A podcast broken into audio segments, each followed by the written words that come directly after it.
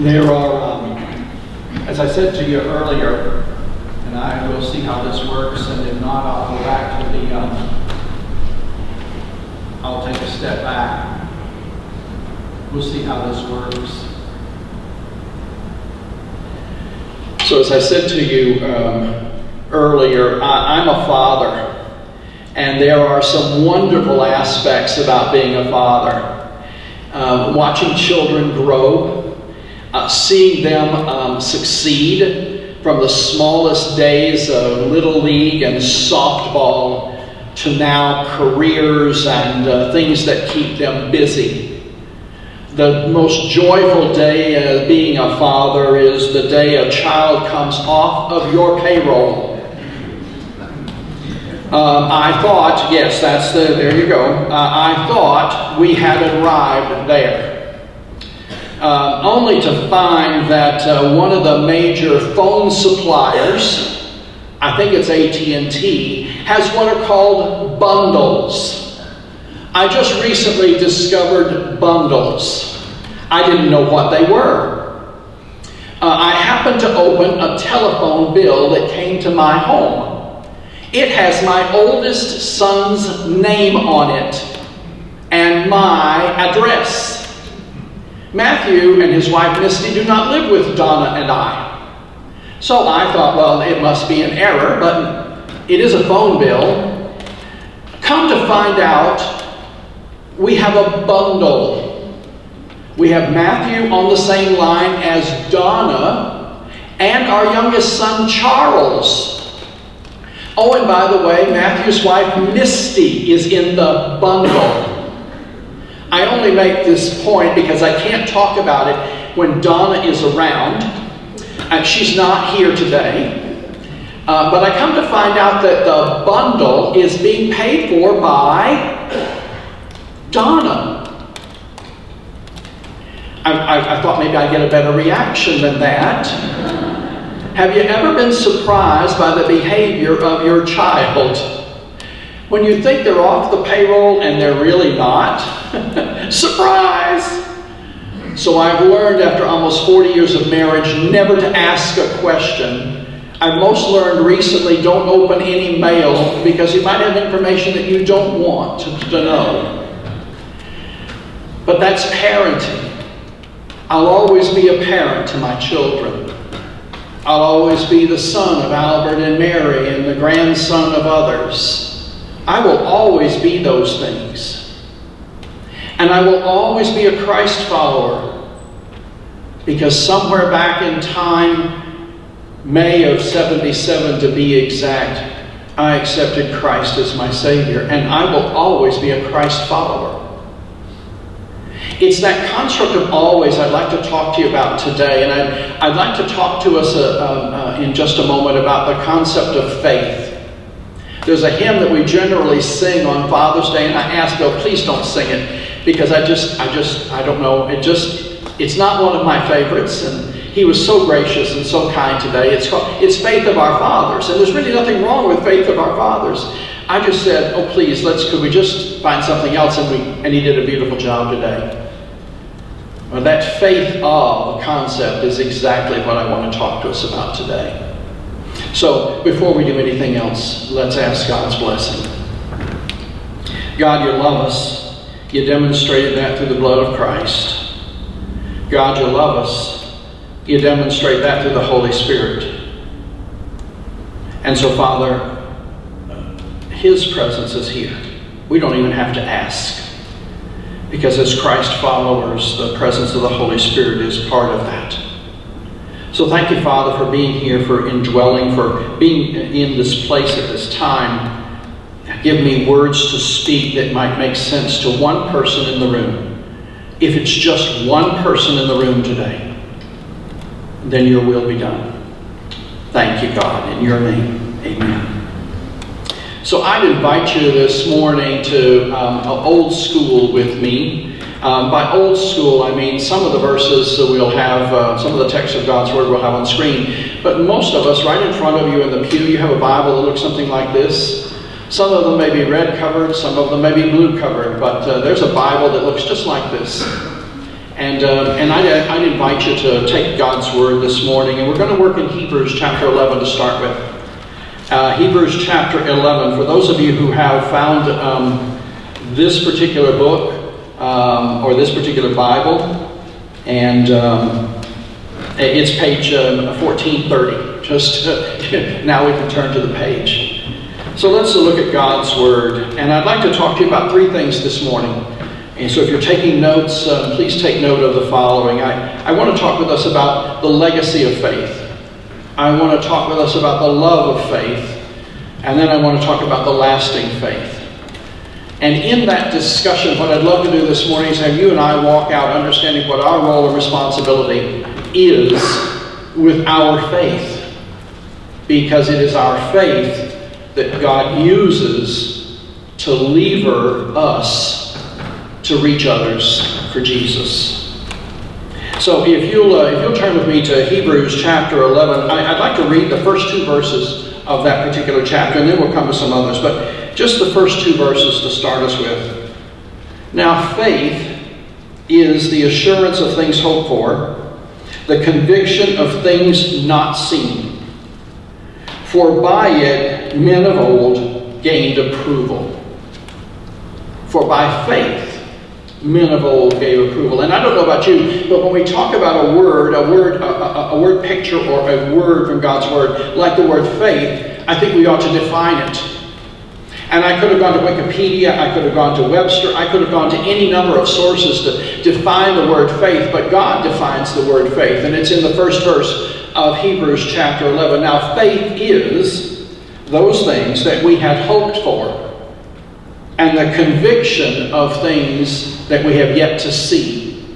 He goes on in verse 3 that the author does to tell us that, that the people that he's going to then enumerate did not see what you and I see. They did not see the blood of Christ on the cross. They did not see his bodily resurrection. They did not see his ascension. They did not see the power of the Holy Spirit coming at Pentecost. And yet they had faith. And so if we want to talk about faith today, we have to go back to the definition. And always the definition, for those of you who in, need to know, the definition of faith according to God is in Hebrews chapter 11, verse 1. It's what we haven't seen and the conviction that you and I will see it. And then the wonderful thing about chapter 11 in the book of Hebrews, if you turn the page, it starts in verse 4. We'll not read all of God's word, but I just want you to get a picture of what's occurring in this particular chapter. Many call it the faith chapter. We have, we have First uh, Corinthians 13, we call the love chapter. This is the faith chapter. Because the author enumerates saints of old and their role in modeling faith for you and for me. The people here are sometimes young. The people here are sometimes old. The people here are sometimes faithful. The people here are sometimes not. The people here are sinners. And some would say the sin of some is great. So, God, through the author of the book of Hebrews, helps us understand that everyone here, we fit that demographic. Some of us are old, and some of us are young. Some of us are men, and some of us are women, and both genders are here. Some of us are sinners. Well, by the way, all of us are, but some would consider in their own heart and mind that my sin is really egregious before a holy God. And in verse 4, he starts with Abel. He moves then to Enoch, so we go from young to old. By faith, Abel prepared an offering for the Lord. By faith, Enoch was consumed, taken to heaven directly. In verse 7, we have Noah. By faith, Noah acted on things he had never seen rain. Never seen it. The earth was, was covered with mist and dew at this time. Rain, that was a foreign concept. And yet, by faith, Verse 8, Abram. Verse 20, Isaac. Verse 21, Jacob. Verse 22, Joseph. Moses, a murderer, by the way. By uh, verse 29, they passed, the children of Israel passed the Red Sea. The walls of Jericho fell in verse 31. Verse 31, Rahab the harlot and her role in preserving a remnant. And then verse 32, what shall I say then? There are so many more I could talk about. I could talk about Gideon, I could talk about David, I could talk about Samuel, I could talk about the prophets, but you get the picture, reader, that faith, that which we've not seen, but we are convinced we will see, faith guided these saints of old, men and women, young and old, saint and sinner. And God portrays that to us. And God helps us understand that our faith is something that's really important in the legacy um, of others. So let's skip down and start in verse 33.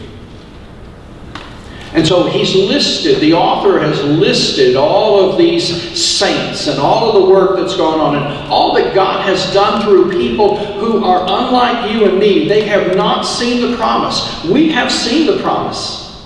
We are living the promise through the Holy Spirit. But he says, who by faith, all of these people, who by faith conquered kingdoms, performed acts of righteousness, obtained promises, shut lions' mouths, quenched the power of fire, escaped the edge of the sword, from weakness were made strong, became mighty in war and put foreign armies to flight.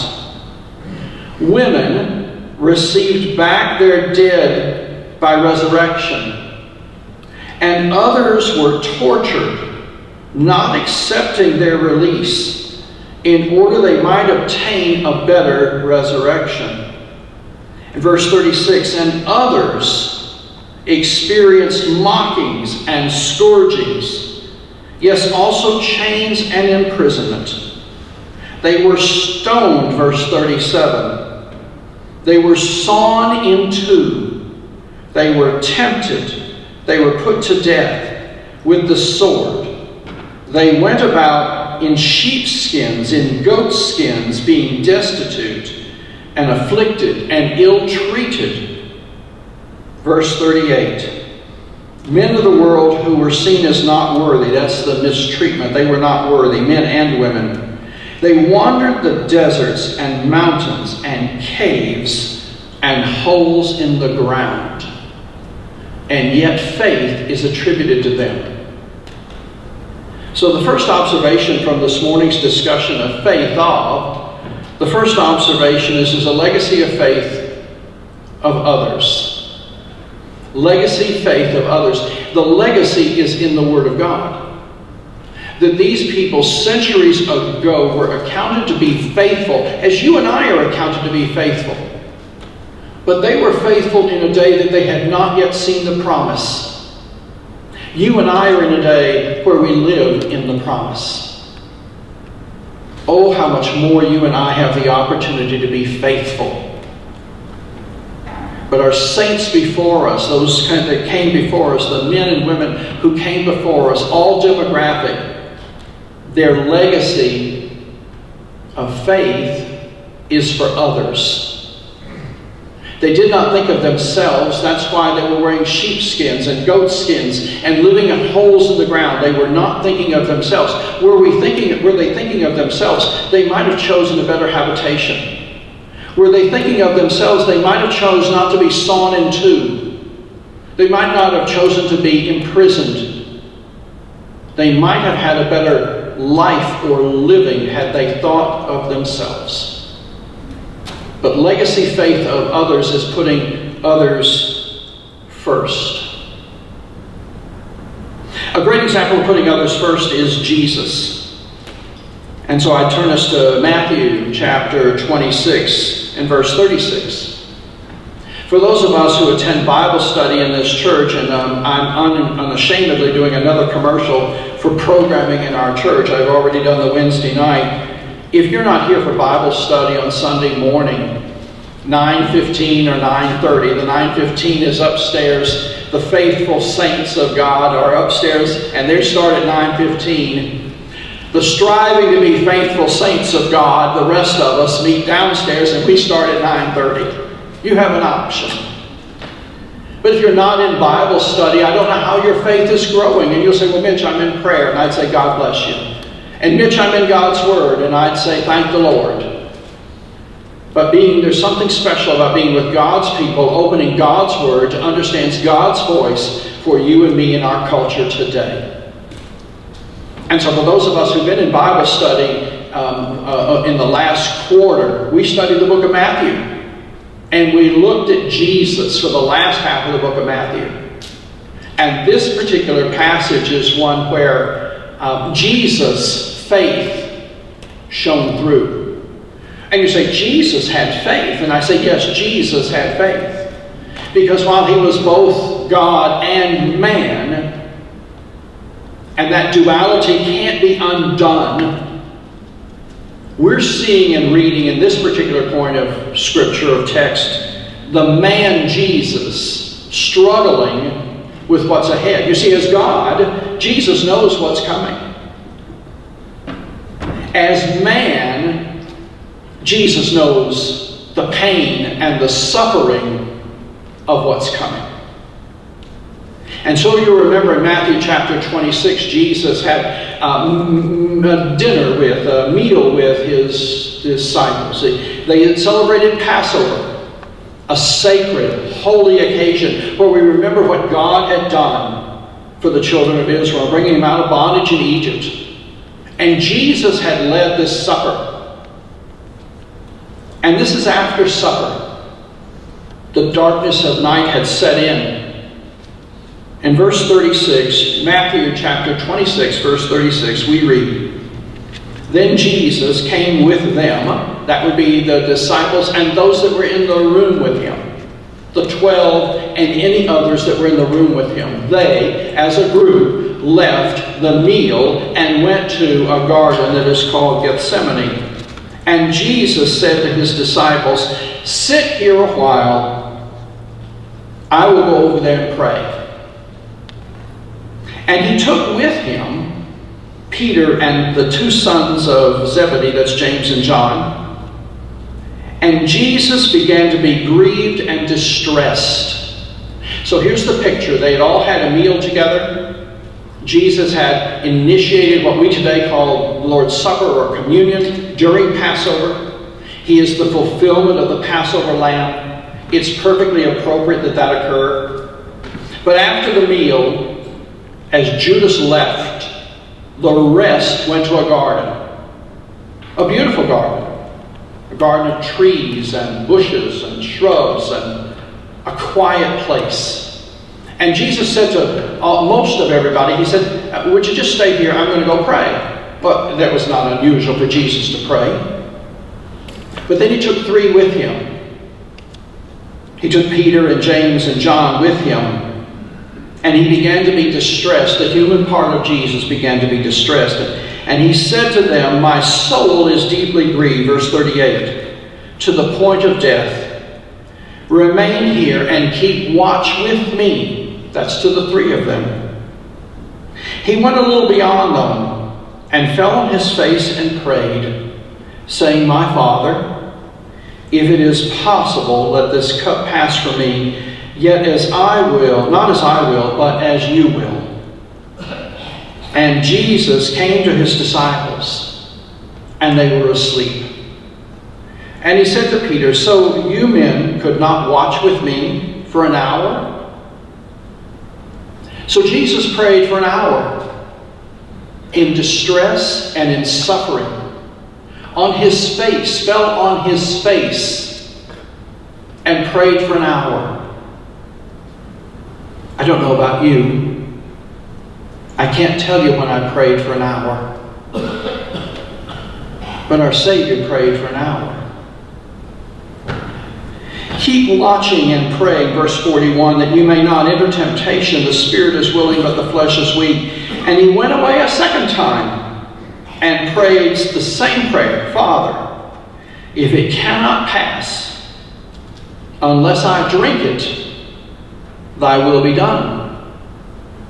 And again he came and found them sleeping, for their eyes were heavy. And a third time he left them and went away and prayed, saying the same thing once more. And then he came to the disciples and said to them, verse 45, Are you still sleeping and taking a rest? Behold, the hour is at hand, and the Son of Man is being betrayed into the hands of sinners. Arise, let us be going. Behold, the one who betrays me is here. So, in the Hebrews passage, we looked at the legacy of faith directed at others. In the Matthew passage, we're looking at the loving faith of Jesus. The loving faith of Jesus. The people in the Hebrews passage had not, had not seen the promise, and yet were convinced of the promise. Jesus is the promise and is living out the actions that will make him the promise for mankind. And I don't know about you, but something about this text, when, when people are asked simply, could you, could you just sit with me a while? Could you just come to the hospital and sit with me? Could we just have coffee together? Could we meet someplace for dinner? There's things that are going on. Would you just, would you just pray with me? And I don't know about you, but my first answer is, oh, yes, I'll pray. oh, yes, I'll pray. And sometimes I forget. The spirit is willing, the heart not so much. So, on a day when we think about faith and faith of our fathers, and we think about those that went on before us, there's, there are a myriad of people and nations who did not see a promise and yet believed. That's called faith.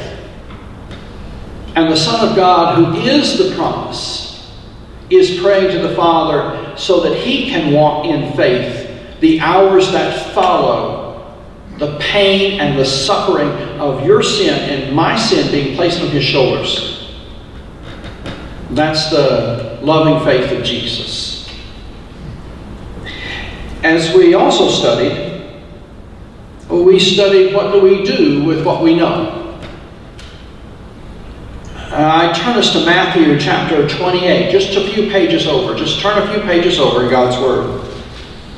And let's look at verse 19 and 20. For those of us who were in the Bible study and those of us who studied God's Word this last quarter, and we looked at the book of Matthew, it led up to a discussion of what is it that we do with what God has given us. And Jesus, for his part, is very clear about what you and I are to do. There is no guesswork. He made it really clear. And first of all, he made it really clear for the people in that day because you and I know that there was some confusion about who Jesus was in that day. Some thought that Jesus was going to be the king, that would, the true reigning king, monarch, who would take the people of Israel out from under the boot of Rome and destroy Rome and set the nation back as, as God's nation.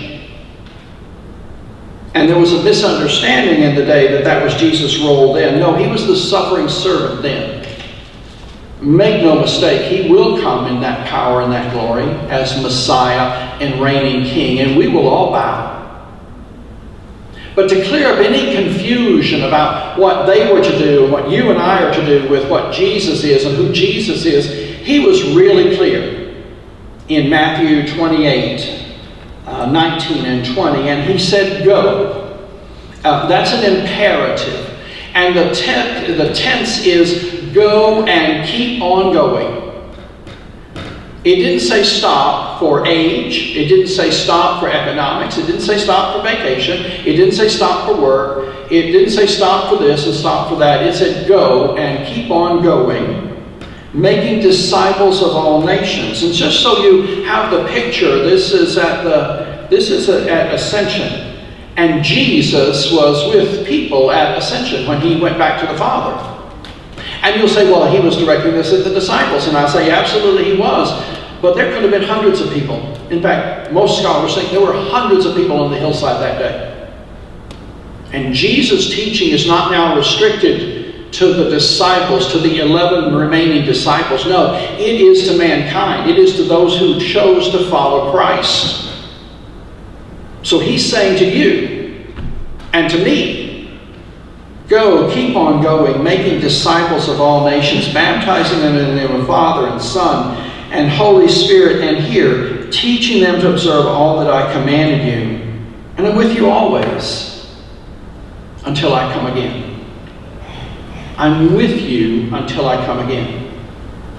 Now let's look back to Hebrews, where people had a promise they had not experienced but were convinced it would occur and acted as if it would occur. Abram left family for an unknown land because he had a promise he would never see and believed it enough to move.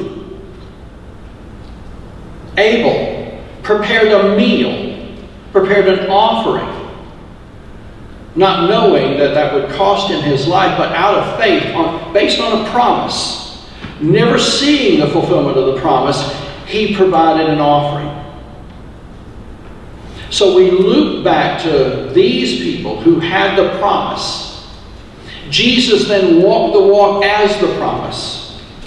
And all God is saying to us in this text is live the promise. And this is the lasting faith of eternity. This portion of Scripture, these few verses where Jesus is helping you and me understand that we have a responsibility because we've seen the promise, we're experiencing the promise, we are the result of the promise that eternity is on the line. And not your eternity and not my eternity, but the eternity of everyone around us who does not know Jesus. So when we think of faith of, the last observation is probably the most important observation. What is the faith of Mitch? You insert your name in the blank line. What is the faith of? And you'll say, well, my faith of is I'm here every week, and I'd say, God bless you. My faith of is that I attend a Bible study, uh, God bless you. My faith of is that I give regularly to the church, God bless you. My faith of is that I read God's Word routinely, God bless you. My faith of is I work with others to bring people to Christ. I'd say that's the promise. So when you put your name in that blank, as I put my name in that blank, I'm thinking about the saints before us, from Rahab to Joseph to Isaac to Jacob to Moses. I'm thinking of them who acted without seeing the promise. I'm thinking of Jesus, who was the promise, who in that garden was prostrate. He was flat on his face praying for hours on end. And I think about his command to you and me about what we're now supposed to do. And I fill in the blank with my name, and I ask you to fill in the blank with your name. And the question then becomes not are we going to be in Hebrews 11? Not are we going to be perfect like Jesus? Are we going to, are we to share Jesus with anyone? And I'm not suggesting that some of us don't. In fact, I know some of us do. Through a variety of different ministries and opportunities, but sitting here on a Sunday morning, or even attending Wednesday night, or even attending Sunday school, even, even if I advocated them, that's not what this is about. It is about God placing people in your path and in my path that have no hope of spending eternity with Jesus because we didn't open our mouth. As uncomfortable as that is, and you'll say, well, I am this, or I am that, or I am such and such, and I don't. God's Word is God's Word. He said, Go and keep on going. And I'm assuming that that means into the very last breath. To the very last breath. When that moment occurs between this life and the next. So, yes, I'm a father. I've been a father since 1980. I've been a son a lot longer than that. I'm a grandfather. That came about in, I don't even remember when, 2004, I guess, 2005. I'll always be a grandfather. But I'll always be a Christ follower first. And for you and me today, that's the joy of the gospel is that we have a story to tell. You say, I don't, uh, my story isn't compelling. My story isn't like Moses, where I, I rose to power and, and murdered somebody and was saved to be used in a mighty way. You don't have to be. You could have been one of those people that was marching around Jericho quietly on day one to day six. You didn't have an instrument to play. You didn't have a voice to use. You didn't have to do anything except walk as God directed you to walk. And on the seventh day, shout as loud as you could shout, and the wall fell down. It isn't about what you don't have, and I don't have. It is what God has given us in our story, and are we prepared to share our story with others? And so today, it's about the legacy of faith, the saints of old. It's about the love of faith, and that's Jesus.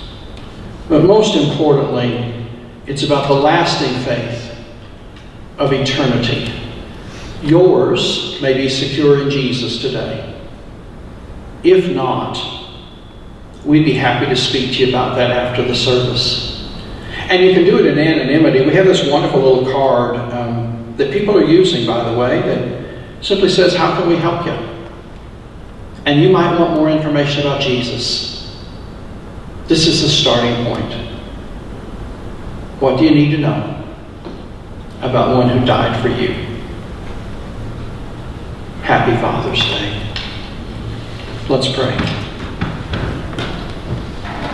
God, you've given us um, you've given us so very much, and as your people, we're grateful. Thank you for this shelter, for this hour apart from the world. But you did not call us to live here. There's no beds, there's no couches, there's no kitchens. This isn't an address for any of us. So we're going to go home to Canton, Kennesaw, Cumming, Alpharetta, Roswell, and Sandy Springs. We're going to go home to Buckhead. We're going to go home to where we go home and we're not going to return here tomorrow. And some will be able to return until next Sunday. So, what are we to do in between? We're to believe the promise and live the promise. Because we have seen the promise. And his name is Jesus. and we're so very, very grateful, God. Now, as your people leave this place, I ask that you anoint them, that you carry them forward, that you keep them safe until we see one another again. And it's in the blessed name of Jesus we pray. Amen. God bless. Have a good day.